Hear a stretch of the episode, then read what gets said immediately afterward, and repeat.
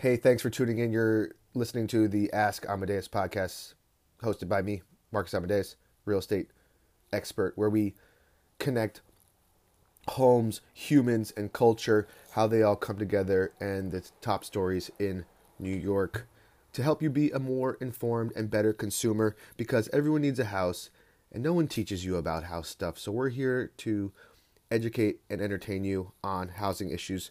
Today, we're talking about taxes. It's a short episode specifically about tax code for property in New York and Brooklyn and why it's so cheap. Hope you enjoy. Bye.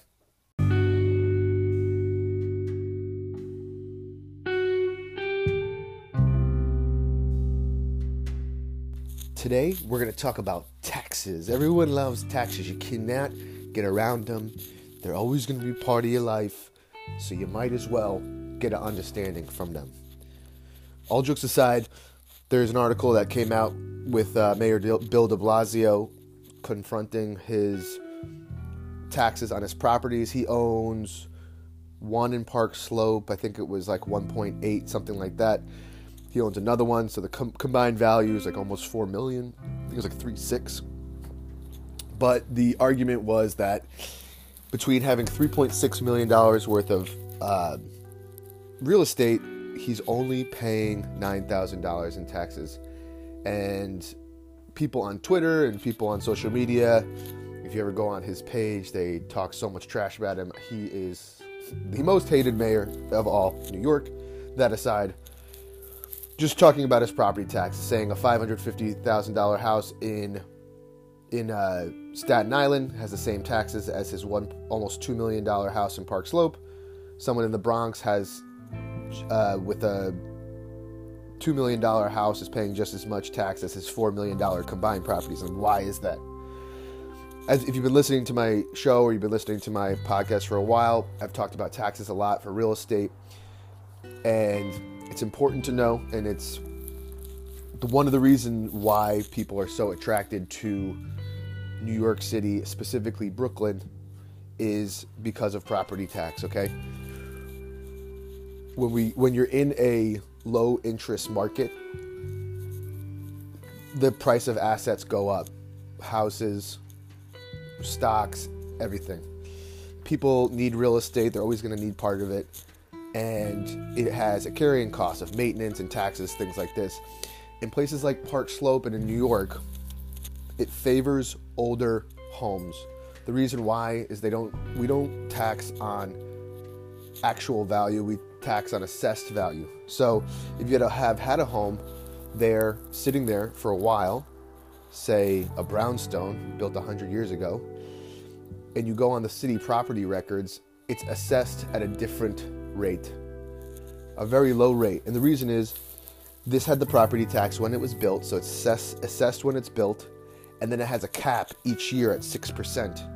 So even if you've done renovations on the inside or whatever, if you didn't tear the place down and you are getting assessed on your taxes, it's going to be based on a 6% increase from each year if they do if you get assessed that year. So that means if you have a 100, 200 year old house, that house could have been bought, or even in the 70s, that could, house could have been bought for $30,000 in the 70s when you bought it. So you've been in New York for 30 years, so you're only paying $4,000 a, a, a year on these taxes. It's very cheap. You'll see this.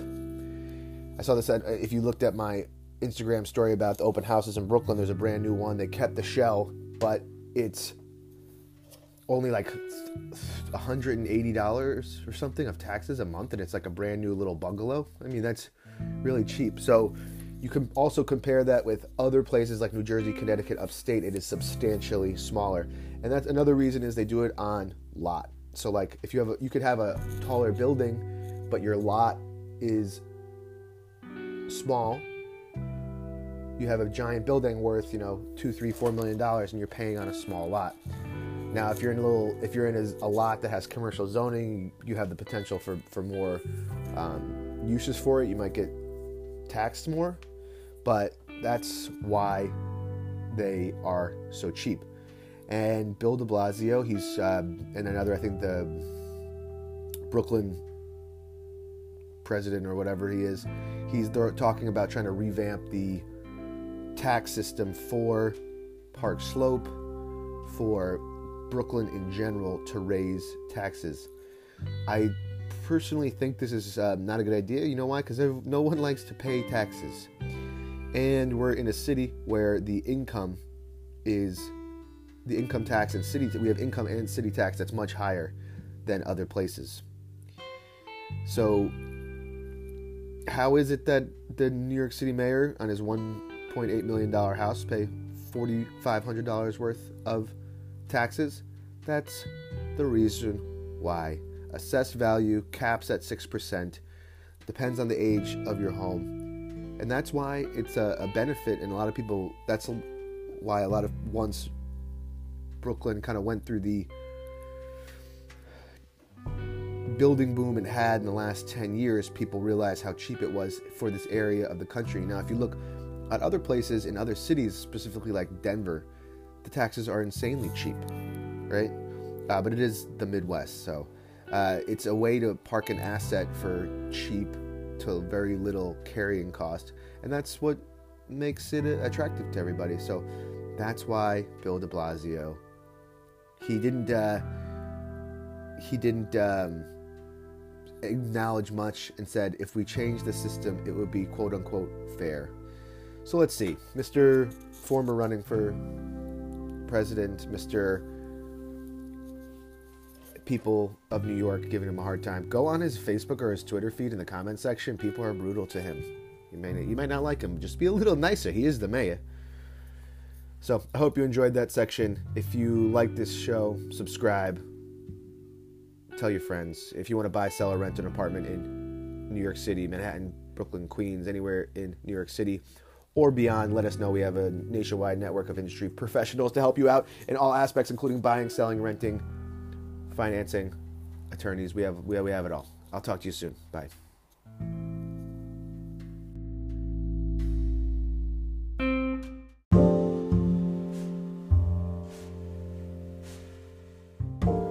Okay, so we just talked about Bill de Blasio. We just talked about property taxes. You understand why tax system is set up that way.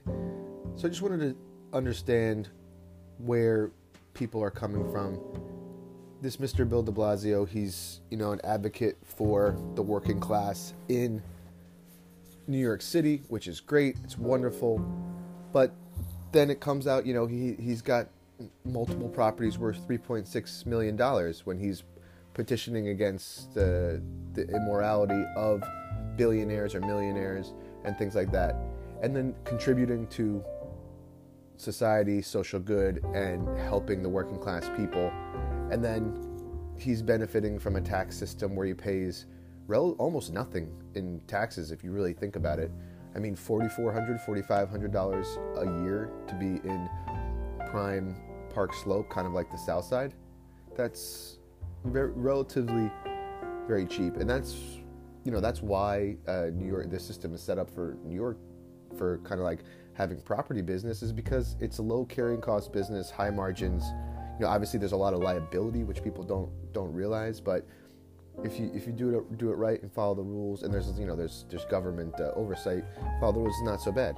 But I think there's a little bit of a hypocrisy kind of going on about the social justice fight in New York being very in its new laws coming out being very anti-broker, anti um, anti you know real estate and that's not good. I mean, obviously, you need protection for people in New York. You need tenant protections. You need to make sure people aren't doing nefarious things. You need building codes.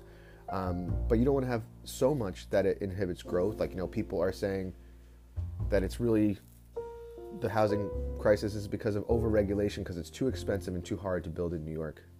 But I think we just need to step back and you know, people are really mad at Bill de Blasio. I understand why, um, for many reasons, but you can't have it one way and say, hey, you know, we're anti broker, we're anti this, we're working person, and then have $4 million worth of real estate that you pay relatively little tax on. That's, and then also have your uh, SUV running you around everywhere talking about climate change to go five blocks to the to the gym. So that's just my two cents on it. that is my two cents. So hope you enjoyed. Have a good day. Bye.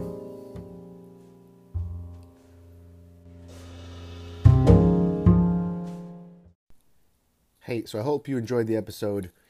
If you are a real estate professional or a small business person, I just wanted to let you know if you are thinking, listening to me, and you've been following some of my online content and you want to do it yourself, I also offer people consultations on how to like simply use social media to talk about issues you, you like, blogging, podcast, video, YouTube, Instagram, Yelp, reviews, and how to, to leverage that with your business. It's really important, especially if like you're an older person. I know uh, a lot of times, you know, real, especially with real estate agents, it's it used to be such a hands-on calling business, and it's really transitioned into the digital age and social media. And even if no matter how you feel about social media, if people are too crazy with it, self-indulgent, whatever you want to say, uh, it is a part of the future. And we're in a review economy. If you review get reviewed online, people will just look you up because you got reviews for you. you Sally Joe is happy with the rental, Bobby Sue is happy with the purchase,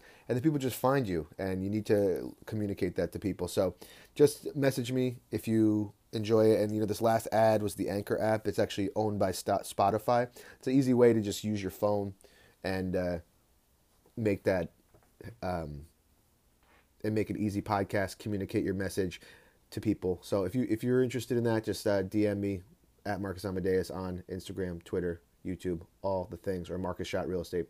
Enjoy. Have a good day. Bye.